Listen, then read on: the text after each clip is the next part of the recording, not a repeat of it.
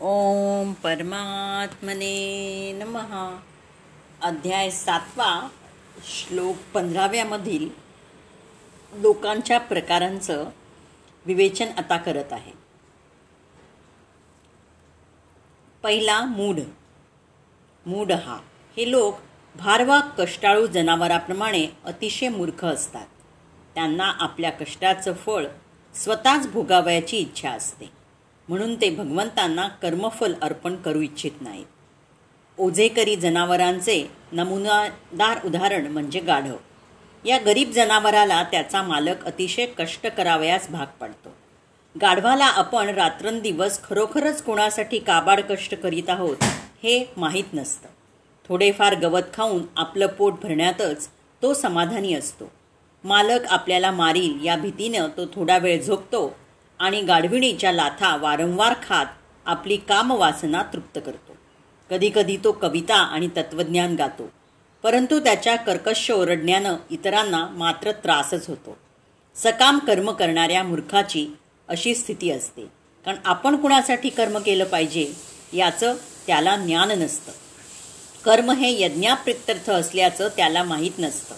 बऱ्याचदा स्वयंनिर्मित कामाचं ओझं कमी करण्यासाठी जे लोक दिवसरात्र अत्यंत काबाड कष्ट करत असतात ते असं म्हणताना आढळतात की जीवाच्या स्वरूपस्थितीबद्दल जाणून घेण्यासाठी आपल्याला मुळीच वेळ नाही.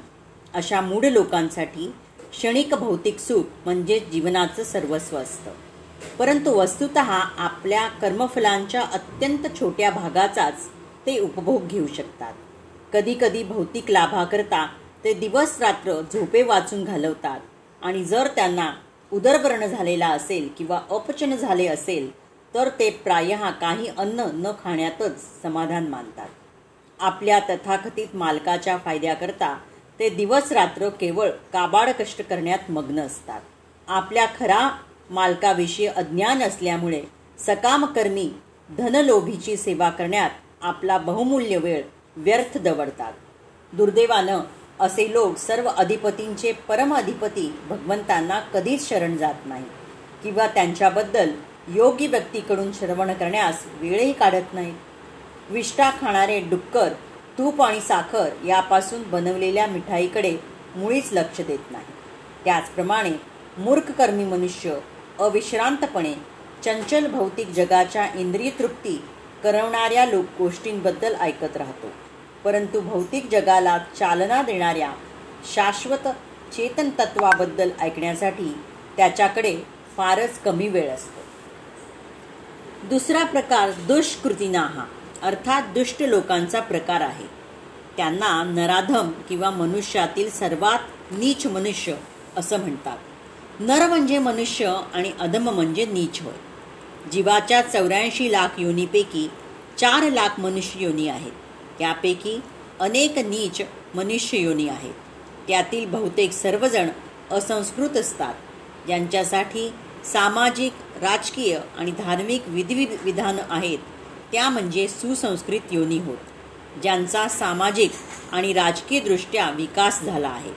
परंतु ज्यांना धर्मतत्व नाहीत ते नराधम समजले जातात.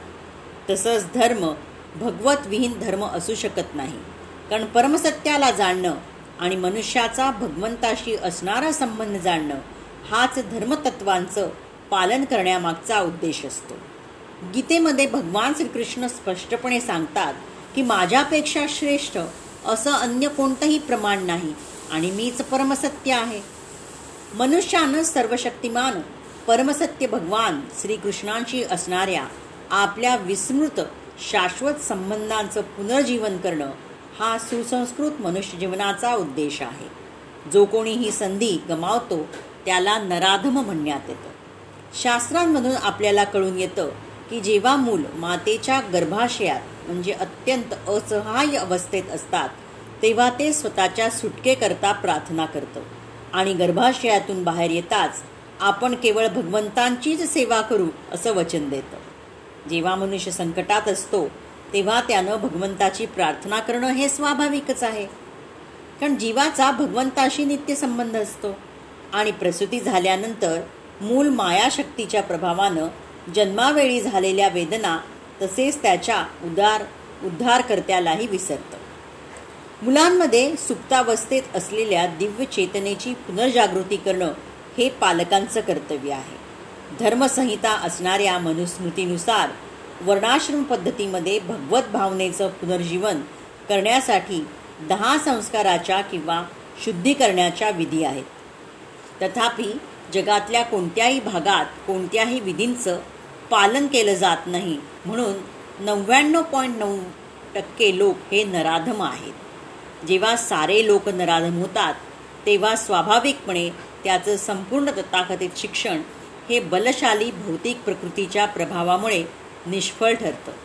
गीतेतील आदर्शानुसार ब्राह्मण कुत्रा गाय हत्ती आणि चांडाळाला समभावाने पाहतो तोच खऱ्या अर्थानं विद्वान मनुष्य होय.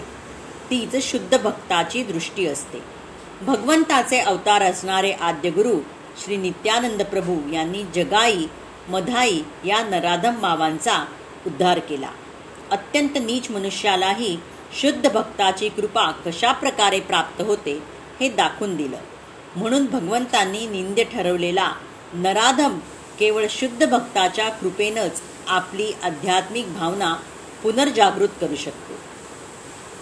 भागवत धर्माचा प्रसार करताना श्री चैतन्य महाप्रभूंनी उपदेश केला आहे की लोकांनी भगवंताच्या संदेशाचं नम्रपणे श्रवण केलं पाहिजे आणि या उपदेशाचं सार म्हणजेच श्रीमद भगवद्गीता होय. अत्यंत नीच आणि नराधामांचाही केवळ नम्रपणे श्रवण केल्यामुळे उद्धार होऊ शकतो.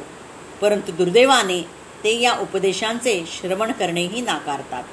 तेव्हा भगवंतांच्या इच्छेला शरण जाणं तर दूरच राहिलं. या प्रकारे हे नराधम मानवाच्या प्रमुख कर्तव्याची पूर्णपणे उपेक्षा करतात. तिसरा प्रकार दुष्कृती लोकांचा पुढील प्रकार म्हणजे मायया परुथ ज्ञानाहा अशा लोकांचे प्रगाढ ज्ञान मायाशक्तीच्या प्रभावामुळे व्यर्थ झालेलं असतं. हे लोक प्राया अत्यंत विद्वान म्हणजे मोठमोठे तत्त्वज्ञानी कवी साहित्यिक वैज्ञानिक इत्यादी असतात. परंतु माया त्यांची दिशाभूल करते म्हणून ते भगवंतांची अवज्ञा करतात. सद्यस्थितीत माया परुत ज्ञानाहा असे पुष्कळ लोक गीतेच्या अभ्यासक पंडितांमध्ये सुद्धा आहेत. गीतेमध्ये सरळ आणि सोप्या भाषेत सांगण्यात आलं आहे की श्रीकृष्ण हे पुरुषोत्तम श्री भगवान आहेत.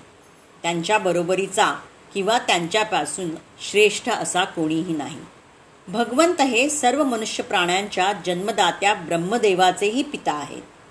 श्रीकृष्ण हे केवळ ब्रह्मदेवाचेच पिता आहेत असं नाही तर ते सर्व योनींचेही बीजधारक पिता आहेत. निर्विशेष ब्रह्मज्योतीचा उगम त्यांच्यापासून होतो. आणि सर्व जीव अंतर्यामी असणारे परमात्मा ही त्यांचीच विस्तारित रूप आहेत. भगवंत सर्व पदार्थाचे मूलस्त्रोत आहेत आणि म्हणून प्रत्येकानं त्यांच्या चरणकमलांना शरण गेलं पाहिजे. असे स्पष्ट आदेश असतानाही असे लोक भगवंतांचा अवमान करतात आणि भगवंत हे केवळ एक सामान्य मनुष्य आहेत असं समजतात. ते जाणत नाहीत की हा भाग्यशाली मनुष्यदेह भगवंतांच्या शाश्वत आणि दिव्य स्वरूपाला अनुसरून रचलेला आहे. अशा लोकांनी केलेली गीतेवरील परंपरारहित अनाधिकृत भाष्ये म्हणजे आध्यात्मिक मार्गावरील अनेक अडथळेच आहेत. हे भ्रांत भाष्यकार श्रीकृष्णांना शरण जात नाहीत किंवा ते इतरांनाही शरण जाण्यास शिकवित नाहीत. चौथा दुष्कृती लोकांचा चौथा आणि शेवटचा प्रकार म्हणजे आसुरम भावम आश्रिता किंवा आसुरी वृत्तीचे लोक होय. ते लोक उघडपणे नास्तिकवादाचा पुरस्कार करतात. त्यांच्यापैकी काही जण असा युक्तिवाद करतात की भगवंत या भौतिक जगतात कधीही अवतीर्ण होऊ शकत नाही परंतु भगवंत का अवतीर्ण होऊ शकत नाही याचं ठोस प्रमाणही ती देऊ शकत नाही यांच्यापैकीच इतर भगवंत हे निर्विशेष ब्रह्मज्योतीहून गौण आहेत असं मानतात. पण गीतेत तर याउलट सांगण्यात आलेलं आहे. नास्तिकवादी हे भगवंताचा द्वेष करीत असल्यानं अनेक तथाकथित काल्पनिक अवतारांना ते प्रस्तुत करतात. भगवंतांचा तिरस्कार करणं हेच अशा लोकांच्या जीवनाचं ध्येय असल्यानं ते श्रीकृष्णांच्या चरणकमलांचा आश्रय घेऊ शकत नाहीत.